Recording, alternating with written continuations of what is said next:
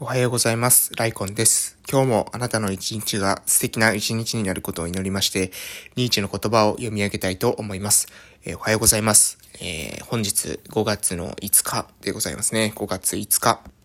水曜日ということでございます。はい。どうですかね？皆さん、いかがお過ごしでしょうか？今日で、えーゴールデンウィークも最終日ということですが、えーゴールデンウィークはね、えー何か自分の、何ですか、挑戦というか、自分の何か、えーやっていくべきことみたいなことを始めることできましたかね？まあ、この大型連休を、えーどういう風にですね、過ごすかっていうこと、これね、人生のその隙間時間というか、人生の空き時間をどういう風にですね、過ごすのかということに、えー、つながってくるんじゃないかなという風に思ってます。で、えー私はですね、ちなみに、えっ、と、奄美大島はですね、あの、コロナウイルスのですね、警戒警戒レベルが、えー5っていう風で、に、まあ、非常にですね、緊急の、えー非常に警戒した方がいいというようなことが出てましたので、あえーまあね、人がその密になるようなところにはなかなか行けないということで、えー家の横にですね、ある畑をですね、耕して、え畑に野菜を植えました。はい。で、えー植えた野菜はですね、えピーマンとか、えー、ナスとかですね、えーあとはオクラ、えーあとニガウリかなを植えております。で、シチューもですね、えーその、支え木ですね。支え木も、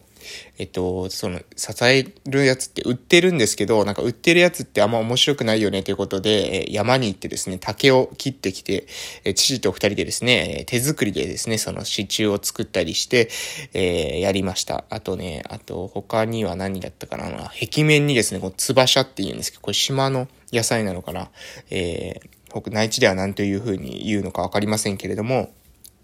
えーそれを植えたりして、えーもうね、かなりもう大根農園かなりですね、えーいい感じに仕上がってきております。そして、え今日なんか雨が降るということで、なんか、えっ、とね、そう、植えた後にですね、こう雨が降ると結構いいらしいんですよね。えーなんでいいのかっていうのはちょっと忘れてしまいましたけど、えなんか、なので、まあ、まあ、いろいろ、いろいろとですね、タイミング良かったなと、えそういうふうに思っているわけでございます。えそんな感じで、まあ、私の場合はですね、この連休中に横に農園ができたり、えあとですね、その GoPro の試し撮影っていうんですかね、GoPro の使い方っていうのも、これもかなり、え勉強しましたので、まあ、この連休中にね、いろいろと使える武器が増えたかなというふうに思っているところです。いろいろとですね、作戦もね、結構ね、あの、浮かびました。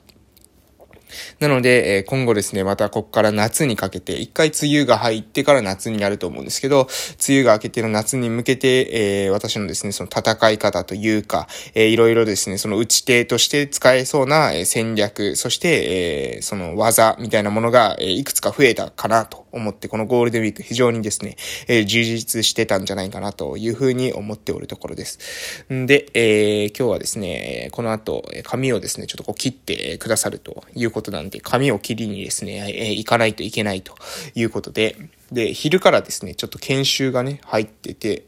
えーっとね、読み書き研修とか、読み書き研修っていうのは、えっ、と、読み書き障害ですね。発達性ディスレクシアとかって言うんですけど、えー発達性の読み書き障害ですね。こういった、えー子たち、まあ、要するに漢字が書けないとか、ひらがなが書けないとか、えーカタカナが書けないとかですね。こういったような、えー子たちの、その、えーそれの子たちに、まあ、なん、なんていうんですか、その子たちに、え取る、えー検査っていうかな？その検査っと、あと、その子たちに対するそのアプローチですね。その検査とアプローチをちょっとセットで勉強できるような研修会があったので、それにちょっと応募したので、えーそれでですね、えっ、と、 Zoom で参加させていただくということですね。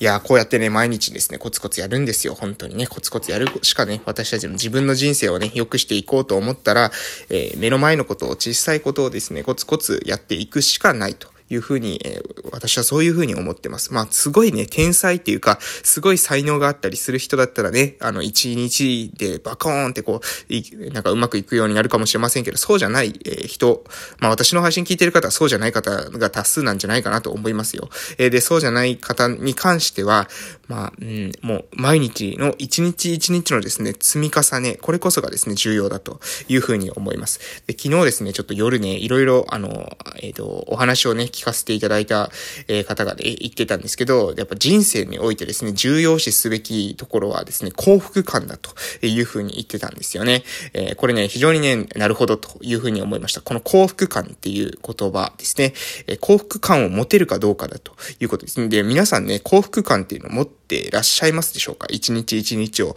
過ごす中で今日も幸せだな、今日も、えー、最高だなというふうに、えー、毎日思えているかどうか、えー、これはですね、え人生の非常に重要な、ポイントという、えことで話してましたが、えこれね、簡単じゃないと思うんですよね。毎日毎日幸せだ、私の人生最高だというふうに、え思うためには、えそのためのね、それまでのそのステップがあると思うんですね。で、そのステップをしっかりと達成していって、え毎日が幸せだというふうに感じれるようになる。えこのためにはね、まあ、る程度の、え人格のですね、成長っていうのが、え必要なんじゃないかなと思います。急にですね、はい、幸せだと思ってくださいと言われたからといって、幸せになるというよりは、やはりですね、こういろんなこと、物事に対する考え方っていうのをアップデートしていって、で、結果として一日一日に満足がいく。私はその幸福感の源泉、え、根元っていうのは満足感だというふうに思ってるんですよ。なので、え、人生の最終的なですね、その、えー、幸福を決めるのは、私は自分の人生に、私たち自身が自分の人生に満足してるかどうかっていうことをですね、えー、よく私はこの配信の中でも言ってますが、えー、この満足感だと思うんですよね。幸福感は多分おそらくほとんどイコールで満足感なんじゃないかなと、私は考えているところです。はい、えー、そんなこんなで、えー、っとですね、終わらせていただいて、ニーチェの言葉にそろそろ移らせていただきたいと思います。えー、それでは今日のニーチェの言葉は、4つの徳を持てというような話です。それでは行きます。4つの徳を持て。自分自身と友人に対しては、いつも誠実であれ。敵に対しては、勇気を持て。敗者に対しては、寛容さを持て。その他、あらゆる場合については、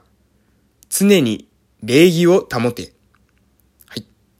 えー、初行からですね、もう噛んでしまいましたけどね、いいところで噛んでしまいましたけれども、えー、自分自身と友人に対してはいつも誠実であれ、敵に対しては勇気を持て、敗者に対しては寛容さを持て、その他あらゆる場合、場合については常に礼儀を保てということです。なので、えー、誠実さ、勇気、寛容さ、そして礼儀、これをですね、4つの徳というふうに言っているということですね。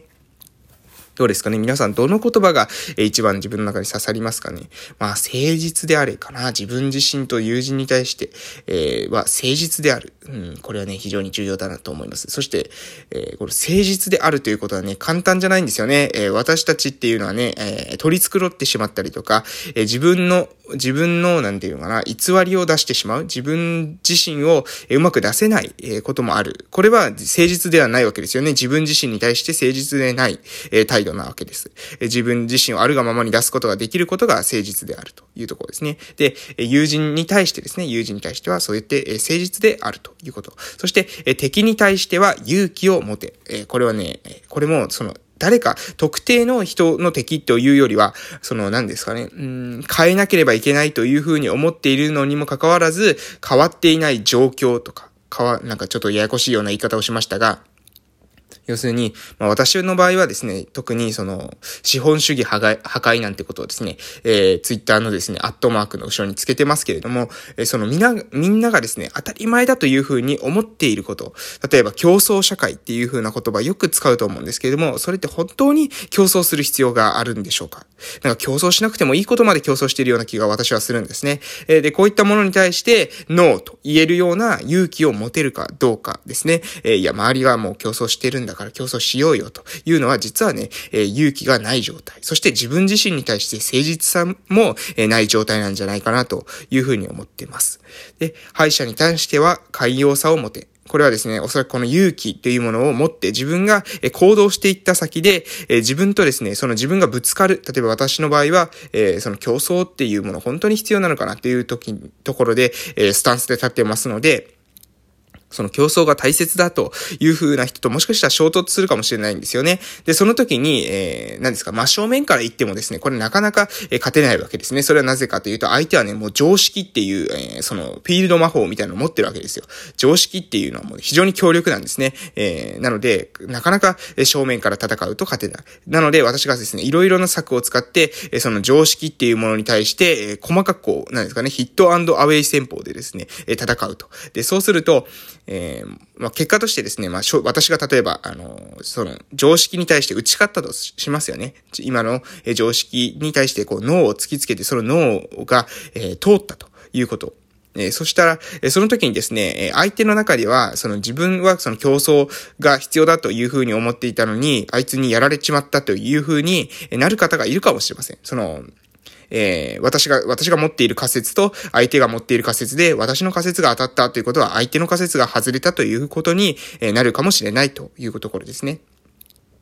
えー、そうしたときに、その、寛容さ、寛容さを持つということです。要するに、えー、まあ、急須猫を噛むじゃないですけれども、あの、追い詰めすぎないということですね。えー、負けた相手を徹底的に潰そうとすると、えー、そこでですね、恨みを買ったり、えー、今度の、えー、相手にですね、相手に虎視眈々と、えー、反撃の、えー、機会を相手にですね、狙わせるということになります。寝首をかかれるということになりかねない。なので、相手に対してですね、追い詰めすぎない、勝ったとしても、寛容さを持つということですね。で、その他あらゆる場合に対対し、ついては、常に礼儀を保てということですけども、これもね、まあ、礼儀こそですね、非常に最大の防御じゃないですけども、そういったことなんじゃないかなと思います。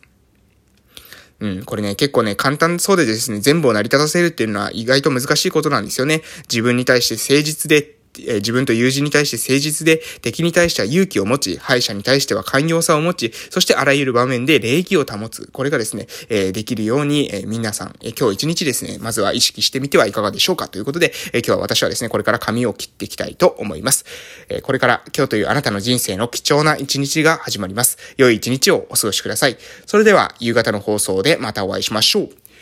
いってらっしゃい